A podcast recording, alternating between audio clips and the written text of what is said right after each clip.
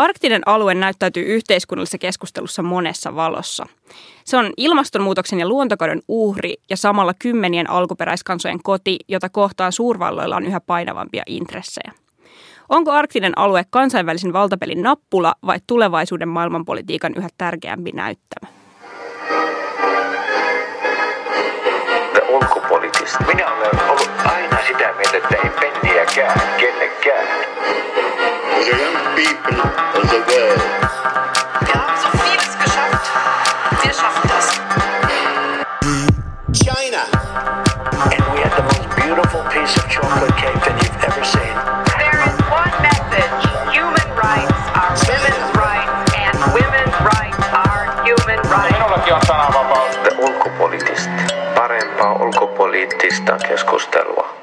Tänään The Ulkopoliittista podcastissa keskustellaan arktisen alueen tilasta tänään ja huomenna. Vieraana meillä on studiossa valtioneuvoston kanslian arktisen neuvottelukunnan pääsihteeri Niina Brander ja toimittaja sekä arktisen keskuksen vieraileva tutkija Johannes Roviomaa. Jakson juontavat Anni Lindgren ja Anna-Stiina Haapasaari. Tervetuloa Niina ja Johannes. Kiitos. Lämmin kiitos. Mitä arktiselle alueelle kuuluu tänään? Mieleen tulee montakin asiaa, mutta ehkä, ehkä päällimmäisenä se, että, että arktisen alueen tärkeys ja merkitys ehkä ymmärretään paremmin nykyään kuin muutama vuosi sitten ja etenkin 10-20 vuotta sitten. Ja ylipäätään, että, että arktisten kysymysten merkitys EU:ssa on, on korostunut ja, ja tota EU omalta osaltaan toivotaan, että se myös tukee arktisen alueen vakautta. Toisena tietysti isona kysymyksenä ö, ilmastonmuutos ja ilmastonmuutoksen ö, takiahan me tiedetään kaikki, että arktisen alueen jääpeite sulaa ennätyksellisen nopeasti. Koko ajan nähdään uusia ennätyksiä ja ennakoimattomia asioita ja tuntuu siltä, että ei kukaan oikein osaa ennustaa sitä, sitä kehitystä. No sitten myös kolmantena tämä alueen strateginen merkitys. Se on kasvanut huomattavasti ja etenkin viime, viime vuosina ja nyt tietysti etenkin viime aikoina. Jännitteitä luo myös arktisen alueen ulkopuoliset tahot ja, ja ulko- ja turvallisuuspoliittisen tilanteen kiristyminen heijastuu arktiselle vääjäämättä, vaikka niin ei toivottaiskaan. Ja, ja sitten tähän liittyen myös suurvaltojen keskinäiset suhteet, jotka on muuttuneet nopeasti, mikä vaikeuttaa myös merkittävästi arktista yhteistyötä. Tässä ehkä nämä päällimmäiset, mitä, mitä tulee mieleen. Eli varmasti se ilmastonmuutoksen lähenevä uhka niin on lisännyt sitä ja korostanut sitä merkitystä, mutta mitä vielä Johannes lisäisit tähän? Kaikki niin kuin uhat on niin kuin yleensä arktinen on mediamaisemassakin ajatellaan, että se on vaan alue, joka kärsii ilmastonmuutoksesta eniten. Sehän on niin kuin totta. Keskilämpötila arktisella, arktisella alueella lämpenee kolme astetta niin kuin muuhun planeettaan nähden, mutta kyllä siellä on myös paljon mielenkiintoista elämää ja elämä jatkuu tulevaisuudessakin Arktiksella, että ää, oli meillä poliittinen ilmapiiri millainen tahansa. Niina, sä oot pääsihteeri arktisessa neuvottelukunnassa, jonka tehtävänä on tukea ja vahvistaa Suomen arktista politiikkaa. Niin miten Suomen suhtautuminen, sanoisit, on, on tässä muuttunut erityisesti? Joo, no, no ensinnäkin mehän ollaan tehty uudet arktiset poliittiset linjaukset viime kesänä ja ne on, on tämmöiset pitkä, pitkävaikutteiset ylivaalikautiset ö, ö, tavoitteet, jotka on määritelty meidän uudessa strategiassa. Se ö, julkaistiin viime kesäkuussa, valtioneuvosto se hyväksy ja sitten sitä käsiteltiin pääministerin ilmoituksena eduskunnassa syyskuussa. Ö, siinä mielessä, jos, jos ajatellaan niin kuin arktista, arktisen politiikan tilannetta Suomessa, niin tämä on hieno juttu, että meillä nyt on tämmöiset niin kuin pitkälle ulottuvat, vuoteen 2030 ulottuvat linjaukset. Tärkeintä on nyt tietysti se, että, että miten niitä sitten toteutetaan ja, ja toimeenpannaan ja seurataan. Se, kun sä kysyt noista, noista muutoksista, niin tässä strategiassa mm, on selkeä muutos verrattuna edelliseen vuoden 2013 strategiaan. Silloin painotettiin vielä Arktiksesta, puhuttiin jonkunlaisena tämmöisenä Eldoradona ja puhuttiin niistä liiketoiminnallisista mahdollisuuksista, mitä siellä on, kun, kun tota luonnonvarat avautuu kaikkien mm, koillisväylän aukenemisen myötä kaikkien käytettäväksi. Ja, ja tota, siinä mielessä niin muutos on, on mun mielestä valtava, koska nyt ei enää puhuta siitä luonnonvarojen ja raaka-aineiden hyödyntämisestä, vaan, vaan siitä, että, että miten Suomi voisi toimia sillä tavalla, että se herkkäarktinen ympäristö ja luonto säilyisi ja, ja myös, että että että miten luontokato voitaisiin pysäyttää. Ja, ja siihen liittyen se näkökulma on se, että, että meillä on Suomessa paljon arktista osaamista siihen liittyen ja myös teknologiaa. Ja kuten strategiassa sanotaan, niin kaikki liiketoiminta ei ole vahingollista, vain kestämätön liiketoiminta on. Mutta, mutta kaikkein suurin muutos on tapahtunut ilmastonmuutoksen osalta. Nythän se on meillä niin kuin prioriteetti numero yksi. Ja sitten myös alkuperäiskansa saamelaisten oikeudet. Ne on ensimmäistä kertaa, en nyt ole tehnyt hirveätä vertailua muiden maiden strategioiden välillä, mutta, mutta ensimmäistä kertaa Suomen ö, strategioissa ja arktisen politiikan linjauksissa alkuperäiskansa saamelaiset on painopistealueessa otsikkotasolla. Mm. Ja se on iso muutos. Ja, ja sitten tietysti myös, myös tota turvallisuuspolitiikan suhteen on tapahtunut iso muutos ja, ja nyt, nyt puhutaan, vaikka me käytetään edelleen, edelleen tätä linjausta, että, että arktinen alue on vielä vakaa ja rauhanomaisen yhteistyön sävyttämä, niin kyllä myös niin kuin strategiassa ja myös niin kuin ulko- ja turvallisuuspoliittisen selonteon linjauksissa sanotaan se, että, että kyllä siellä on myös niin kuin Suomen turvallisuutta uhkaavia tekijöitä ja niihin Suomen pitää varautua. Ja oli siis loistava asia, että Islannin puheenjohtajakaudella saatiin ensimmäistä kertaa ikinä arktinen neuvosto kymmenenvuotinen yhteinen strategia ja se ei ole ollut mikään itsestäänselvyys. Maat on käynyt kovia neuvotteluita ja tämän 25-vuotishistorian aikana ja suunta on ollut hyvä, mutta nyt siellä on tietysti tilanteet Ukrainassa ja, ja sydämeni on siellä, mutta, mutta tota, toivotaan, että eh, tällä hetkellä niin kuin Venäjä on arktisen neuvoston puheenjohtaja. Siellä on kyllä niin kuin enemmän kysymyksiä kuin vastauksia tällä hetkellä, että miten se arktinen diplomatia, hallinta, koko alueen kehittäminen niin kuin menee eteenpäin. Niin siinä on kyllä osaille nyt niin kuin näytön paikka. Joo, Venäjä on puheenjohtajamaa ja muutenkin arktisen alueen merkitys on korostunut Venäjän strategiassa heti aina jo tuolta Krimin valtauksen ajoilta. Se on ollut niin kuin yhä kasvavissa määrin painopiste. Ja sitten samaan aikaan myös Yhdysvallat on vahvistanut sitä asemaansa alueella. Niin millaista strategista roolia arktinen alue näyttelee kansainvälisesti tällä hetkellä? Jos ajatellaan sitä, että, että Venäjä on maantieteellisesti suurin arktinen alue, se on korostanut alueen, arktisen alueen merkitystä jo, jo pidemmän aikaa omassa toiminnassa ja nyt viime aikoina vielä entistä enemmän. Ja sillä tavalla voidaan ajatella, että, että se mitä tapahtuu Venäjän arktisella alueella, niin se vaikuttaa tietysti myös globaalisti. Ja, ja tota, se, se on äärimmäisen tärkeää laajemmin koko arktisen alueen kannalta. Sitten on myös nähty, että, että Venäjä on vahvistanut sotilaallista läsnäoloaan arktisella alueella – jotta se voisi turvata taloudelliset intressinsä. Ja myös tämä, tämä pitkä, kuinka monta kilometriä sä sanoit, että oli meri? Kutakuinkin 21 000 kilometriä. Joo, rantaviivaa arktisella, niin jo pelkästään se kertoo siitä, että, että mikä, mm. mikä merkittävyys Venäjällä on, on arktisena maana. No, no sitten arktinen alue on, on noussut Venäjän intressien, mutta, mutta sitten myös Yhdysvaltojen, Kanadan ja eurooppalaisten NATO-maiden kiinnostuksen takia mm, entistä näkyvämpään rooliin myös kansainvälisessä turvallisuus- ja puolustuspoliittisessa keskustelussa ja, ja sitten myös asevoimien operatiivisessa suunnittelussa ja, ja harjoitustoiminnassa.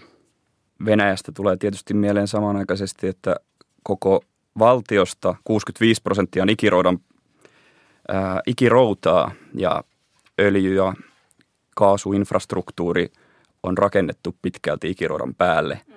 Ja kun ilmasto lämpenee, niin tämä teollisuus luhistuu meidän jalkojen alta ja se on myös suuri uhka onnettomuuksille ja, ja tota, luontokadolle ja sieltä ikiroudan uumenista tulee metaanin lisäksi myös ehkä uusia bakteereita ja muita, että siellä on, siellä on kyllä semmoisia asioita, mihin pitää todella nopeasti käyttää ihmiskunnan parhaat aivot, että niitä voidaan niin ratkaista.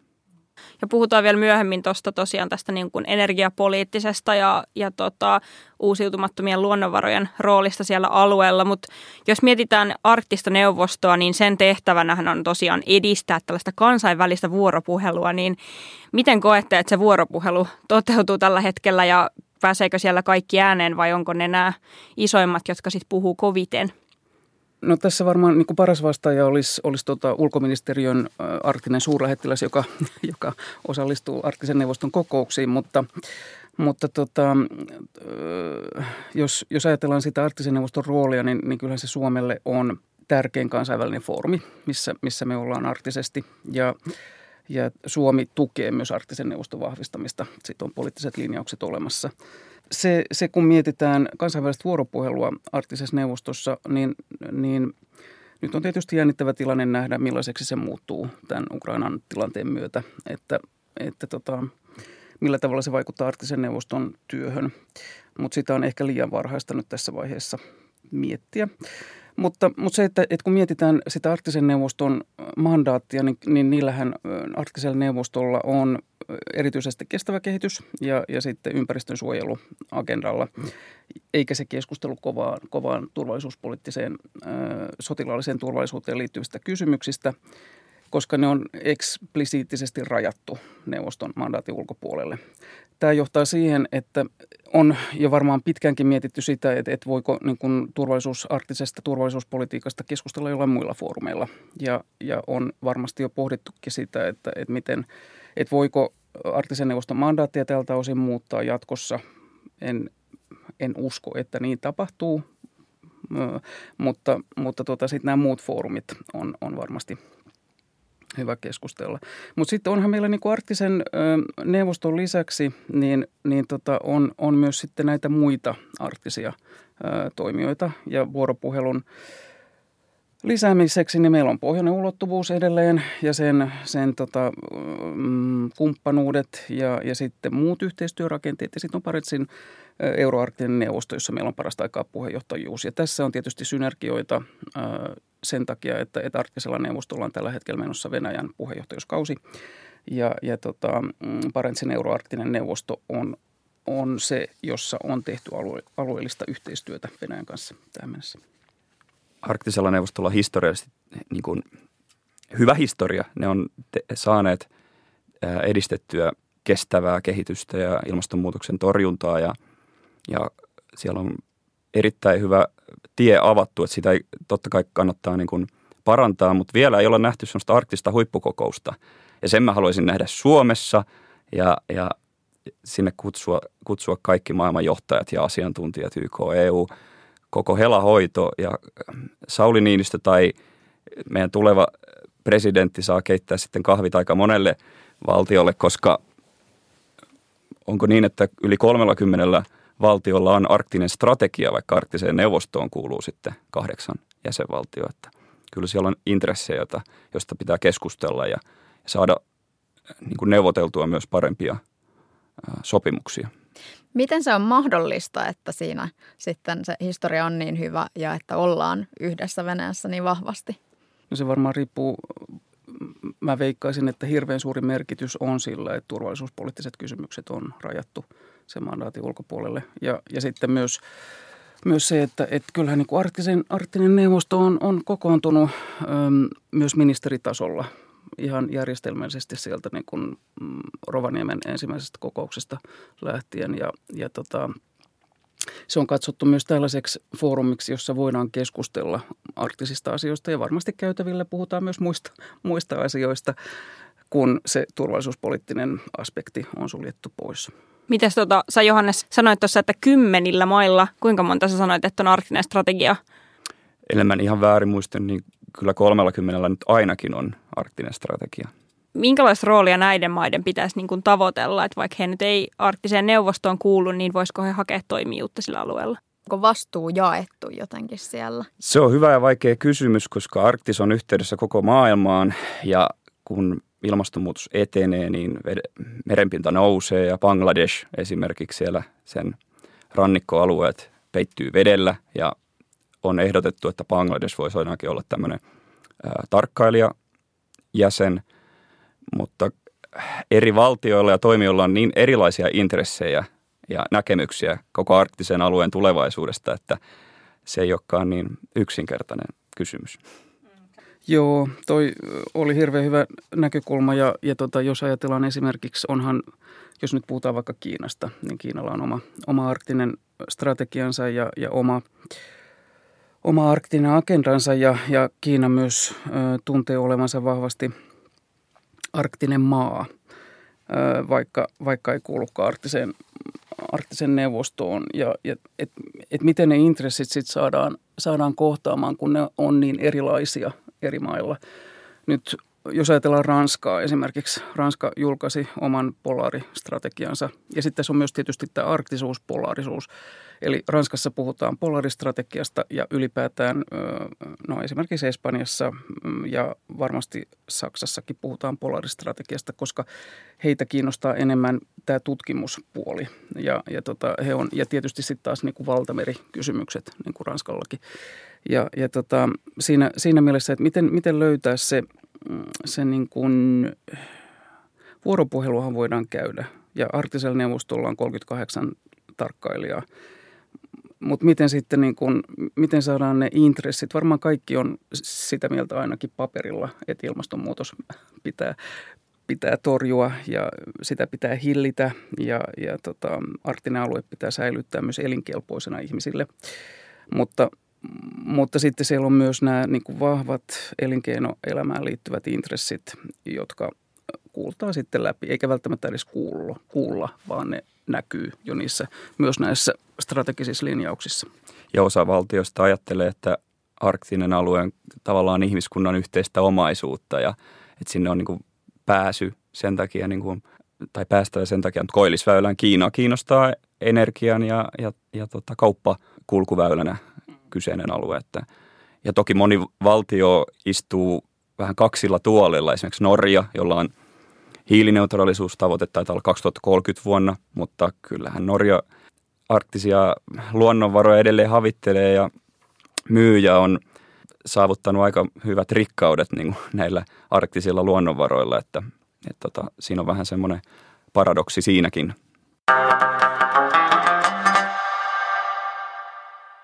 Johannes, sä työstät dokumenttielokuvaa, joka käsittelee arktisia painajaisia ja unelmia. Ja oot myös vierailevana tutkijana arktisessa keskuksessa. Mitkä teemat arktisella puhuttaa juuri nyt ja mitä sä haluaisit tähän dokumenttielokuvaan tuoda? No mä ajattelen niin, että mä haluaisin kyllä, mä voisin käyttää koko elämäni tavallaan siinä, että mitä ihmiskunta on tehnyt väärin historiansa aikana. Mä haluaisin keskittyä niihin ratkaisuihin ja koko elämän voimalla tavallaan, siellä on politiikka, tiede, tunteet, kaikki mukana, mukana siinä. Ää, aloitan sitä dokumenttia itse asiassa käsikirjoittaa vasta kesäkuussa, että siellä ei ole hirveästi vielä semmoisia kättä pidempää, mutta on tosi innoissaan sitä projektista. Siinä on mukana Arktinen keskus ja Rare Media tuottaa ohjaa sen ja, ja tota, toivon, että pystyy ruokkiin niitä niin kuin toiveita enemmän kuin pelkoja. Kuulostaa hienolta. Onnea ja menestystä. Kyllä. Mikä sai sut lähteen tähän projektiin?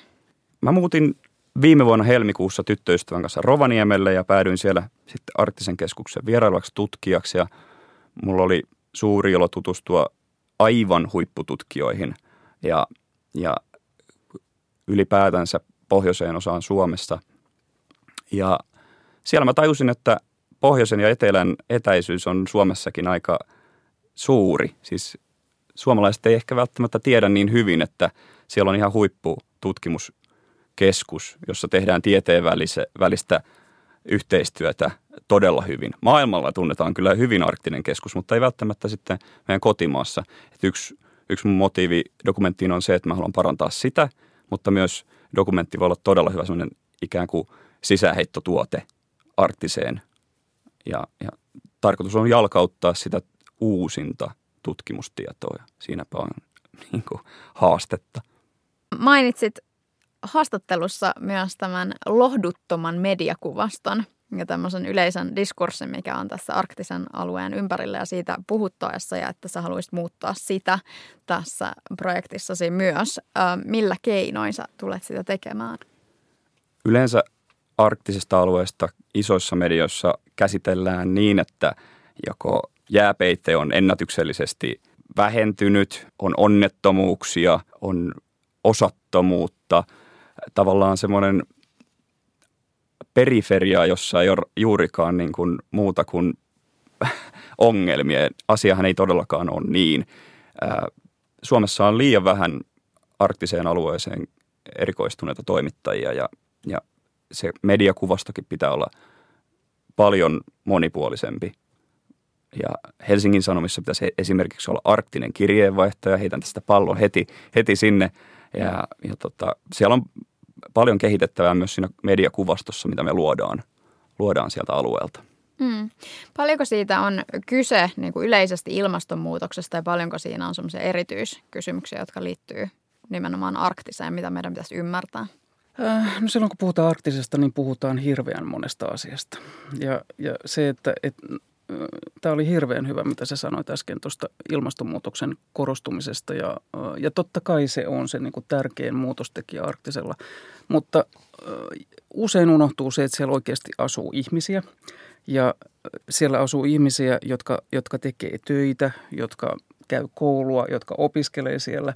Ja siellä asuu myös alkuperäiskansa saamelaiset. Tosin alkuperäiskansa saamelaisiahan asuu myös Etelä-Suomessa. Se, että, että miten sitä niin kuin väestön hyvinvointia voitaisiin parantaa ja säilyttää arktinen elinkelpoisena myös jatkossa, niin se on, se on yksi tärkeä kysymys. Ja, ja tota, ehkä tämä niin kuin lohduttoman mediakuvan muuttaminen myönteisempään suuntaan voisi vaikuttaa, vaikuttaa myös siihen, että, että ihmiset aidosti kiinnostuisivat myös siellä asumisesta. Nythän se muuttoliikenne on sieltä jatkuvaa ja se myös vaikuttaa siihen, että, että sukupuolijakauma Suomen artisella esimerkiksi, kun puhutaan nyt Lapista ja, ja Pohjois-Suomesta, niin se on vinoutunut sen takia, että, että nuoret naiset muuttaa pois sieltä Lapista ja, ja Pohjois-Suomesta. Mutta, mutta se, että, että miten sitä voidaan muuttaa, niin, niin tota, se, se on kiinnostava kysymys. Ja sitten, sitten tietysti myös se, että, että onhan meillä niin kuin matkailua Lappiin, joka, joka sitten taas on yleensä se, joka näkyy positiivisena ö, kuvana, kauniina, kauniina maisemina Lapista. Ja, ja totta kai se tuo myös työllisyyttä alueen, alueen väestölle, mutta se, siellä on myös kausityöntekijöitä paljon. Ö, toi, mitä sä sanoit tuosta niin arktisesta huippututkimuksesta, niin mun on pakko kyllä kanssa kompata tässä sitä, koska se arktinen keskus tekee ihan loistavaa arktista tutkimusta ja, ja tietysti tutkimus on myös se, se tota, ää, edellytys myös hyville päätöksille. Ei, ei, voi, ei voida tehdä hyviä päätöksiä eikä vaikuttaa ihmisten hyvään elämään arktisella alueella, jos ei ole sitä tukevaa tutkimusta. Ja ja tota, mutta sen lisäksi meillä on myös muut, siis Helsingin yliopisto on, siellä tehdään myös arktista tutkimusta ja itse asiassa se taitaa niin kuin tutkimuksellisesti olla suurin, jos on oikein ymmärtänyt, niin arktista tutkimusta tuottava tutkimuslaitos Suomessa. Ja sen lisäksi tämä kansainvälinen yhteistyö, mitä tehdään tutkimuksessa, niin sehän on ihan huikeeta. Ja mitä arktisen neuvoston työryhmän tutkijat tekee, niin, niin ihan huikeita tutkimusta ja siellä on suomalaiset hyvin edustettuna. Miten tota, suurvaltojen niin kun aiheuttamat turvallisuusuhkat näkyy siellä alueella, jos miettii tosiaan sitä ihmisten elämää, että siellä on väkeä, joka käy koulussa ja elää ihan tavallista elämää, mutta, mutta sitten samalla tapahtuu aika paljon tuolla niin kun isojen maiden suunnittelupöydillä tällä hetkellä varsinkin. Vaikea kysymys.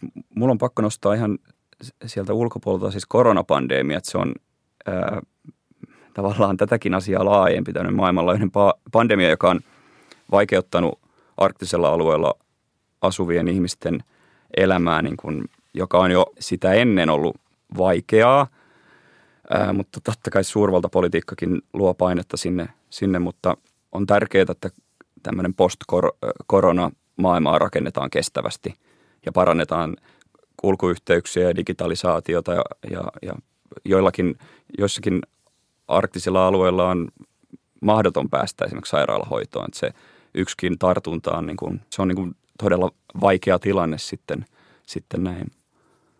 Joo, ihan, ihan tota samaa mieltä ja, ja sitten mä ehkä vähän myös niin kun, mä yritän nyt eritellä, että et millä tavalla se niin kun,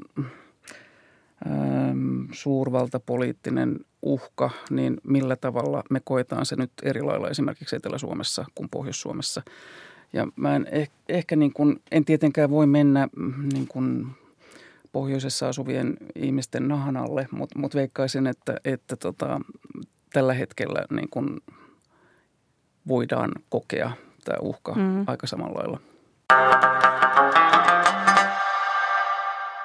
Kuuntelettiin ulkopoliitistin podcastia, jossa tänään puhutaan arktisen alueen tilasta ja meillä on vieraana täällä Niina Brander ja Johannes Roviomaa. Tuossa aiemmin puhuittekin jo alkuperäisväestöistä ihan aiheestakin, koska, koska heillä on siellä arktisella alueella keskeinen rooli. Siellä asuu noin 40 alkuperäiskansaa, joita koskevien ongelmien laajuuteen nähden sellaisia konkreettisia tekoja on ehkä nähty aika vähän kansainvälisellä kentällä. Mm, kerrotteko vähän, että millaisia sosiaalisia, taloudellisia ja sitten myös oikeudellisia ongelmia näihin kansoihin tällä hetkellä kohdistuu? Semmoinen suurin ongelma on teollisuuden levittäytyminen yhä pohjoisemmaksi.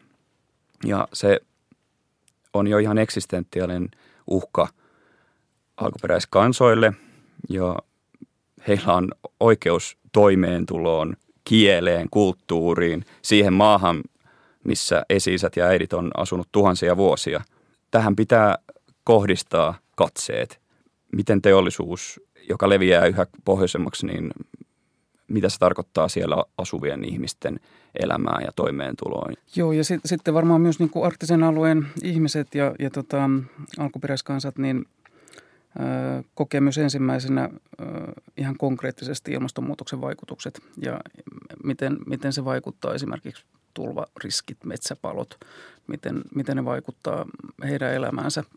Ja, ja sitten kyllä täytyy sanoa, että, että kyllä alkuperäiskansat edelleen kokee – syrjintää ja rasismia ja, ja tota, heidän mahdollisuutensa, saada yhteiskunnan palveluita omalla kielellään ja, ja myös palveluita on, on rajalliset. Ja, ja sitten, sitten tota, myös näihin perinteisiin elinkeinoihin kohdistuu paineita ja, ja tota, vaikeuksia.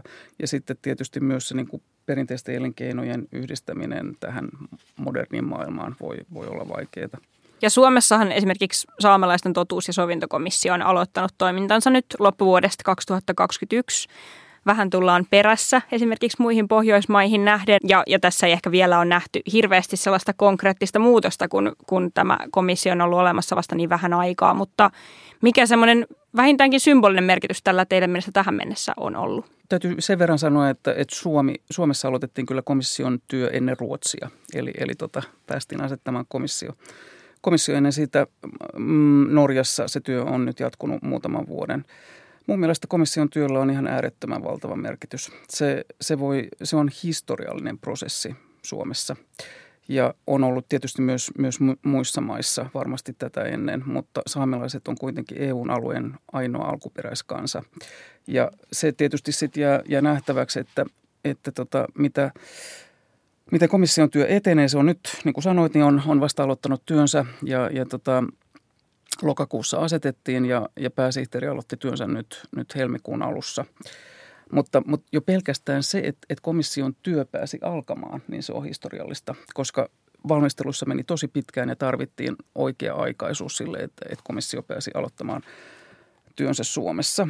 Ja, ja sitten tietysti se on merkittävää, että mitä se komission työ, mitä se niin kuin mitä se tuo. Eli komissionhan tehtävänä on tuottaa myös sitten niitä ratkaisuehdotuksia sen jälkeen, kun heidän työnsä päättyy vuonna 2023 vuoden lopussa. Veikkaan, että siihen tullaan hakemaan jatkoaikaa, koska, koska tota, silloin kun tehdään tällaista työtä, niin se tuntuu aika lyhyeltä se aika niin kuin vuoden 2023 loppuun. Ja mehän ei vielä tiedetä, mitä kaikkea paljastuu tämän, tämän työn aikana, koska, koska tota, kuulemisiakaan ei ole vielä, vielä käynnistetty. Sitten kyllä mä ajattelen myös, että, että komission työ ja sen, sen tulokset on, on mahdollisuus myös parantaa valtion ja, ja saamelaisten välistä suhdetta, mitä se voisi parhaimmillaan olla, sen työn lopputulokset. Ja, ja tietysti eihän se jää siihen, että et, et komissio lopettaa työnsä, tekee ratkaisuehdotukset, vaan sitten ne pitää toimeenpanna. Mm. Se työ on äärimmäisen tärkeää ja hyvä, että ollaan, ollaan jo siinä vaiheessa, että pystytään sitä jatkaa.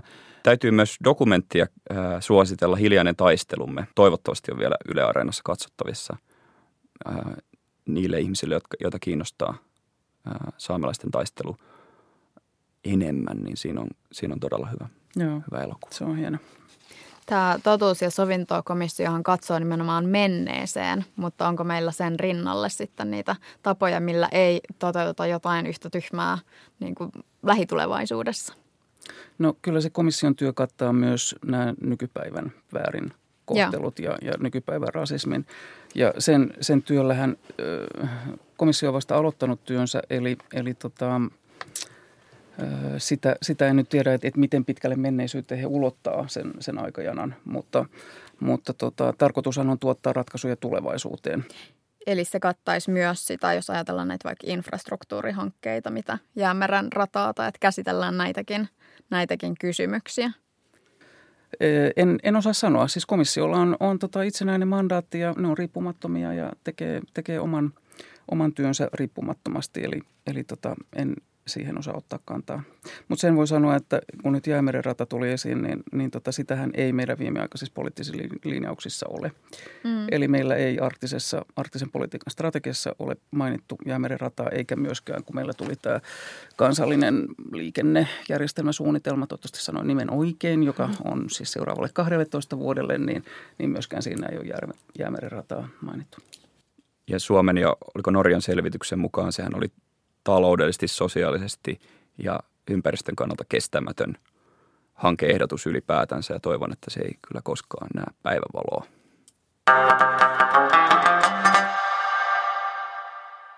se on tosiaan ihan nyt valitettava totuus ja tässäkin tullut esiin, että ilmastonmuutos ja luontokato aiheuttaa sellaisia ongelmia niin alueen infrastruktuurille kuin asumisoloillekin, jotka on aika kestämättömiä, niin miten te kuvaisitte niitä vaikutuksia sekä näille jo mainituille sekä tietysti myös ihmisille, jotka sillä alueella elää? Jos mä aloitan, niin, niin tota, kyllähän ilmaston lämpeneminen johtaa tällaisiin erilaisiin ää, sään ääriilmiöihin. Ja en nyt voi olla, tämä nyt on löyhä vertaus, mutta, mutta kun kävelin tänne teidän studiolle tuolla, tuolla tota, liukkaassa ja märässä ja tuulessa ja tuiskussa, niin mietin, että onko tämä nyt se meidän tulevaisuus ihan niin kuin Etelä-Suomessa. Mm, Mehän ollaan koko Suomi arktinen maa, niin tämmöinen löyhä, löyhä vertaus, mutta, mutta tota, no, nämä, mitä mä mainitsin aikaisemmin, suuret tulvariskit, metsäpalot ja, ja tota, myös sellaiset asiat, mihin me ei osata varautua. Sä mainitsit aikaisemmin nämä pandemiat, joita, joita tota, voi, voi syntyä uusia pandemioita sen jälkeen, kun ikirouta sulaa. Me ei, me ei oikeasti tiedetä, mitä tulee tapahtumaan. Ja, ja tota, kyllähän ne on ne ihmiset, jotka siellä asuu, niin ne on ne, jotka ensimmäisenä ne kohtaa. Plus sitten, että et miten, miten sä tulet toimeen, jos, jos sun elinkeino menee sun alta. Esimerkiksi, jos nyt ajatellaan, no matkailu varmaan säilyy, säilyy nyt, no en ole ennustaja, mutta, mutta säilyy kuitenkin vuosikausia vielä eteenpäin Lapissa vilkkaana, mutta, mutta tota, esimerkiksi porotalous, mi- miten, miten siihen vaikuttaa se, että porojen elinolosuhteet muuttuu sellaisiksi, että ne joutuu koko ajan muuttaa pohjoisempaan ja samoin niin kuin muut, muut tota, esimerkiksi lintulajit ja, ja näin. Arktinen luonto on kaikista haavoittuvaisimmassa asemassa ja, ja, ja ei, siellä luonto ei voi oikeastaan niin kuin paeta enää mihinkään, että on tavallaan reunat tulee vastaan. Muutokset on nopeita ja niihin reagointi, aina puhutaan trendisanasta resilienssi. Se ongelma on se, että jos ne mu- muutokset on liian nopeita, että ihmiset ei pysty varautumaan niihin asioihin, niin se, se totta kai kärjistää tätä ongelmia vyyhtiä ja sään ääriilmiöt ja merenpinnan nousu, erosio johtaa myös siihen, että tarvitaan yhä tiiviimpää pelastussuunnitelmallisuutta ja, ja sitä esimerkiksi arktisessa neuvostossa kyllä sitten käsitellään myös, mutta, mutta matkailu voi, arktinen voi trendata matkailukohteena. Toki se ei ole luonnolle luonnonvoitto todellakaan, mutta siinä on niin kuin vastakkain sitten toimeentulo ja, ja, ja ympäristökysymykset ja se on arktisella alueella ollut pitkään niin kuin vasta, vasta, vastakkain. Millaisista muutoksista tässä puhutaan nyt vaikka viiden tai vuoden sisään, viiden vuoden, kymmenen vuoden pidemmän aikavälin? Ja minkä, minkälaisia niin kuin, päätöksiä vaadittaisiin juuri nyt? Onko jotain akuuttia kysymystä, joka juuri nyt vaatisi päätöstä? Nyt saattaa olla työpöydällä aika akuuttina vaikka musta hiili ja mitä enemmän ilmasto lämpenee, niin metaani, joka on ilmakehälle hyvin haitallista. Siellä on paljon sellaisia asioita, jotka on päätettävä nopeasti ja niihin niin kuin kohdistettava paras asiantuntijuus. Toki on myös viritelty ajatusta ilmastonmuokkauksesta, että tehdäänkö esimerkiksi keinotekoisia ja tämmöisiä saareja tai valleja, joilla estetään jääpeitteen sulaminen tai, tai muuta, mutta siellä on niin kuin erilaisia ongelmia, mihin pitää niin kuin nopeita ratkaisuja joka tapauksessa etsiä. Samaa mieltä. Meillähän on kunnianhimoiset ilmastopoliittiset linjaukset meidän nykyisellä hallituksella, mutta, mutta se, että äh, mitä muita päätöksiä tarvitaan ja onko, onko mitkään päätökset tarpeeksi nopeita. Nyt jos puhutaan niin kuin ensi vuodesta – mitä pitäisi tehdä, että, että voisi vaikuttaa siihen kehityskulkuun positiivisesti.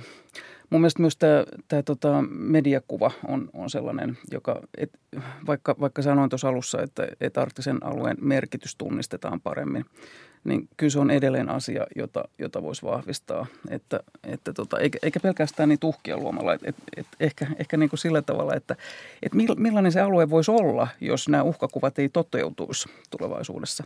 Se voisi olla kiinnostavaa kiinnostavaa on ehkä myös se, että siinä missä me hyvin selkeästi nähdään uhkakuvana se, että esimerkiksi ilmaston muuttuu ja luontokato niin kuin vahvistuu tuolla alueella, niin esimerkiksi Venäjällehän siitä on myös hyötyä, jos siellä niin kuin tota ikirouta sulaa. Ja toki Johannessa mainitsit aiemmin sen, että siihen on rakennettu päällä aika paljon infraa, mutta sieltä sitten alta pilkistää myös uusiutumattomia energiavaroja, kuten öljyä ja kaasua, niin – joutuuko tai onko riskinä, että arktinen alue jotenkin tai sen parempi huominen joutuisi väistymään tämän energia- ja kauppapolitiikan tieltä. Tämän energian lisäksi siellä on myös se, että nyt koillisväylä on auki koko ajan yhä suuremman osan vuodesta, kun jäätä ei olekaan niin paljon kuin ennen.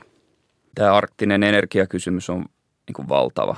Se on, sen merkitys korostuu päivä päivältä enemmän – mun nähdäkseni Venäjä voisi kyllä siirtyä nopeamminkin kohti uusiutuvia energiamuotoja, mutta se on petromaskuulinen kulttuuri ja siellä on tämmöinen tavallaan yhteiskuntasopimus halvasta energiasta ja on jotenkin trakikoomista, että nyt se öljy- ja kaasuteollisuus on niin kuin uhattuna ihan sortuu sen ikiroudan niin kuin sulamisen aiheuttamana, mutta ja toki monet valtiot haluaa edelleen havitella – arktisia luonnonvaroja, öljyä ja kaikkia kaasua, nikkeliä, kultaa, myös kaloja. Et kyllä se on, Yhdysvaltojen ge- geotieteen laitoshan on tutkinut varmaan sitä parhaiten, että kuinka paljon siellä on tämmöinen energiarintama niin kuin käytössä. Ja kyllähän siellä on siis ihan valtava, valtava paljon ää, energiaa ja arktinen paradoksi tarkoittaa sitä, että mitä enemmän ihmis, ihmiskunta lämmittää maapalloa, niin sitä enemmän – tämä energiarintama niin vapautuu ja niiden luonnonvarojen käyttäminen edesauttaa taas ilmastonmuutosta, että mä toivon, että sitä arktista, arktista paradoksia ei niin kuin pahenneta. Yhdyn tähän täysin, mitä, mitä sanoit ja, ja tota, ehkä, ehkä tässä on myös se, jos ajatellaan nyt silloin muutaman vuoden taakse, että Shell vetäytyi arktiselta alueelta, koska se oli niin, tai arktiselta vesiltä, koska se öljyn poraaminen oli kerta kaikkiaan mahdotonta sen takia, että siellä oli semmoinen jääpeite ja, ja tota, sinne kulu rahaa ja aikaa ja vaivaa, eikä siellä myöskään tietysti ollut silloin eikä ole vieläkään tämmöisiä, tämmöisiä tota, SAR-toimintoja, eli se on myös riskialtista lähteä sinne tekemään yhtään mitään. Mutta tota, onhan meillä sitten Venäjän lisäksi muitakin, muitakin maita, jotka on tietysti kiinnostuneita arktisen alueen raaka-aineista, etenkin Kiina. Ja Kiinahan myös niin kuin ajattelee, että arktinen äm, laivaliikenne, niin totta kai se lyhentyisi huomattavasti, jos he pääsisivät koillisväylää väylää pitkin Eurooppaan. Ja, ja tota, Kiinahan myös katsoo koillisväylän olevan yksi sen Belt and Road-aloitteen kolmesta merireitistä. Mm. Ja ne puhuu tästä Ice Silk Roadista. Mutta sitten Norjalla on myös omat, omat tota, arktiset intressinsä ja, ja tässä luin, siellä vaihtui hallitus ja, ja tota, siellä on nyt uusi, uusi tota, pääministeri Jonas Kaar Sture, joka, joka piti tämmöisen pohjoista alueiden linjapuheen helmikuun alussa. Ja hehän käyttää niin kuin tästä arktisesta politiikasta pohjoisten alueiden politiikan nimitystä, koska arktisella politiikalla he viittaa sitten taas arktisen neuvoston ja siihen liittyvään, liittyvään politiikkaan. Mutta, mutta tota, siellä tehtiin arktisen politiikan linjaukset. Itse asiassa me tehtiin samaan aikaan Norjan, Ruotsin ja Tanskan kanssa tämmöisiä arktisen politiikan linjauspapereita. Ja, ja tota, Norjan kanssa tehtiin mm, suht paljonkin yhteistyötä. Se, että, että tota, ne linjaukset on edelleen olemassa ja siellähän ei, ei puhuta näiden raaka-aineiden hyödyntämisestä, vaan siellä puhutaan uusiutuvasta energiasta. Siellä puhutaan investoinneista vihreisiin teollisuushankkeisiin, mutta, mutta mitä se sitten oikeasti käytännössä tarkoittaa, niin, niin se on, on kiinnostava tietää. Ja, ja toivotaan, että, että Norjalla – Norjalla tosiaan nämä asiat, jotka on paperilla, niin, niin toteutuu sitten myös, myös tota, käytännössä. Joo, viimeisenä kysymyksenä voitaisiin ehkä puhua vielä siitä, että tässä on tullut niin kuin ilmi moneen otteeseen, että Arktin on vähän niin kuin sellainen yhteinen alue, tai sitä pidetään vähän semmoisena niin kuin kaikkien yhteisenä alueena, ja siellä on tosi paljon niin kuin erilaisia intressejä, niin jotta se tulevaisuus olisi niin kuin valoisa, niin mitä voisi tehdä, että näitä intressejä voisi yhtenäistä ja nimenomaan sillä tavalla, että ne palvelee myös sitä arktista aluetta? Tämä ei ole mikään maailman helpoin kysymys, mutta, mutta tota, yritetään jotain vastata. Varmaan niin kuin kaivataan ratkaisuja ja päätöksiä, jotka, jotka tukee sitä alueen positiivista kehitystä. Ja tarvitaan ratkaisuja myös ilmastonmuutoksen tuomiin muutoksiin, mutta sitten myös esimerkiksi huoltovarmuuteen liittyviin kysymyksiin ja turvallisuuskysymyksiin tässä, tässä nykytilanteessa. Se, miten näitä ratkaisuja voidaan niin kuin parhaiten edistää, on varmaan se, että otetaan kaikki mukaan tähän työhön. Tutkimuspuoli on äärimmäisen tärkeä, koska se tuottaa sitä tietoa, jota tarvitaan siitä päätöksenteossa, mutta sitten täytyy ottaa myös nämä alueen ihmiset, jotka siellä asuu, mukaan siihen, siihen päätöksentekoon ja myös siihen suunnitteluun ja, ja sitä aluetta koskevaan yhteistyöhön ja toteuttamiseen tarvitaan tietysti myös, ensinnäkin tarvitaan poliittisia linjauksia, mutta sitten tarvitaan myös tekijöitä. Ja, ja tekijät ei välttämättä, tekijöitä on kaikki me ja, ja tota, myös elinkeinoelämä erityisesti, koska elinkeinoelämä voi sitten taas niillä omilla ratkaisuillaan vaikuttaa arktisen tulevaisuuteen ihan eri tavalla kuin, kuin sitten joku yksittäinen äh, ihminen. Arktisen osaamisen, diplomatian, arktisen hallinnan – asiantuntijuuden merkitys kasvaa tulevaisuudessa ihan todella paljon. Siihen pitää satsata, että ihmiset olisivat motivoituneita siihen työhön. Ja sitä on siis Suoma, Suomi on huippuarktinen maa tai hu, huippuosaamista arktista kohtaan. Tarvitaan myös aktiivisempaa opet, otetta median suhteen, että sitä aluetta seurataan muunakin kuin tämmöisenä periferiana, missä välillä käydään. Että on niin enemmän ihmisiä, jotka on kiinnostuneita siitä – viettää siellä aikaa ja uutisoi siitä ihan samalla tavalla kuin mistä tahansa muu, muustakin tässä yhteiskunnassa tai tällä planeetalla. Joo, diplomatia ja ylipäätään kansainvälinen arktinen yhteistyö, sehän on sen kaiken avain. Ja, ja tota, hyvin, hyvin kuvailit niitä tota, asioita, jotka, jotka siihen vaikuttaa. Ja, ja toivotaan, että esimerkiksi arktinen neuvosto ä, pysyy toimintakykyisenä myös jatkossa. Heillä on todella vaikea tehtävä ylläpitää sitä, mutta uskon, että kaikesta huolimatta sitä arktista yhteistyötä kyllä jatketaan tästä eteenpäinkin. Erinomaiset loppusanat. Kiitos erittäin paljon, kun tulitte tänne juttelemaan Niina Brander ja Johannes Roviomaa. Kiitos. Kiitos paljon. Kiitos.